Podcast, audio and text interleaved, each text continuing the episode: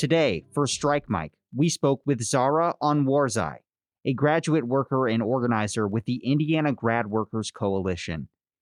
She summed up the state of the strike so far and talks about IGWC's next steps, given the administration's unwillingness to negotiate. Last week, we started off super strong.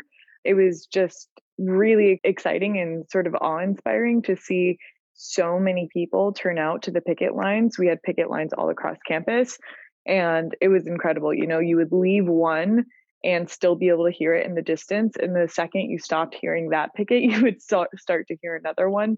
So, um, you know, the the chants were just sort of reverberating around campus, and um, it really just felt like we had changed, um, you know, the architecture of campus itself. So there was a huge turnout. There were tons of graduate workers, tons of undergraduate students. They're supporting us, tons of faculty and community members. Um, and it was really um, exciting just to see everyone come together in that way.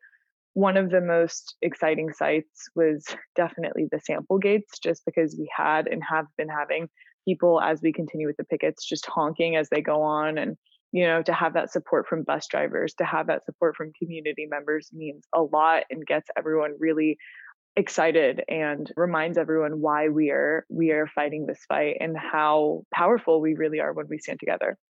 Today's uh t- today's picket was especially important so we actually combined all the pickets into one huge picket at the sample gates and we heard from three undergraduate speakers during a press conference as well as graduate workers and you know the undergrad speakers talked about how much it matters to them that the tuition dollars that they're paying, especially as they continue to to go up every single year, are actually making their way into the classroom and funding graduate workers as in their role as uh, instructors is the most straightforward way to get those tuition dollars in there. So it's really, really important for them, you know, to hear them driving home that message that they feel that tuition dollars are not getting to the classroom and IU recognizing a graduate worker union would be a very straightforward way to do that.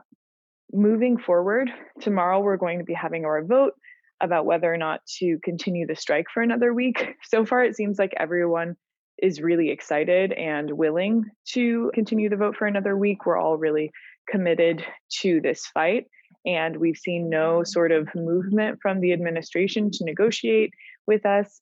In fact, what we have seen, um, you know, their introduction of a yet again another task force it's sort of indicating that they're they're refusing to meet and they're refusing to rethink the channels of grievance that exist and that we know don't work.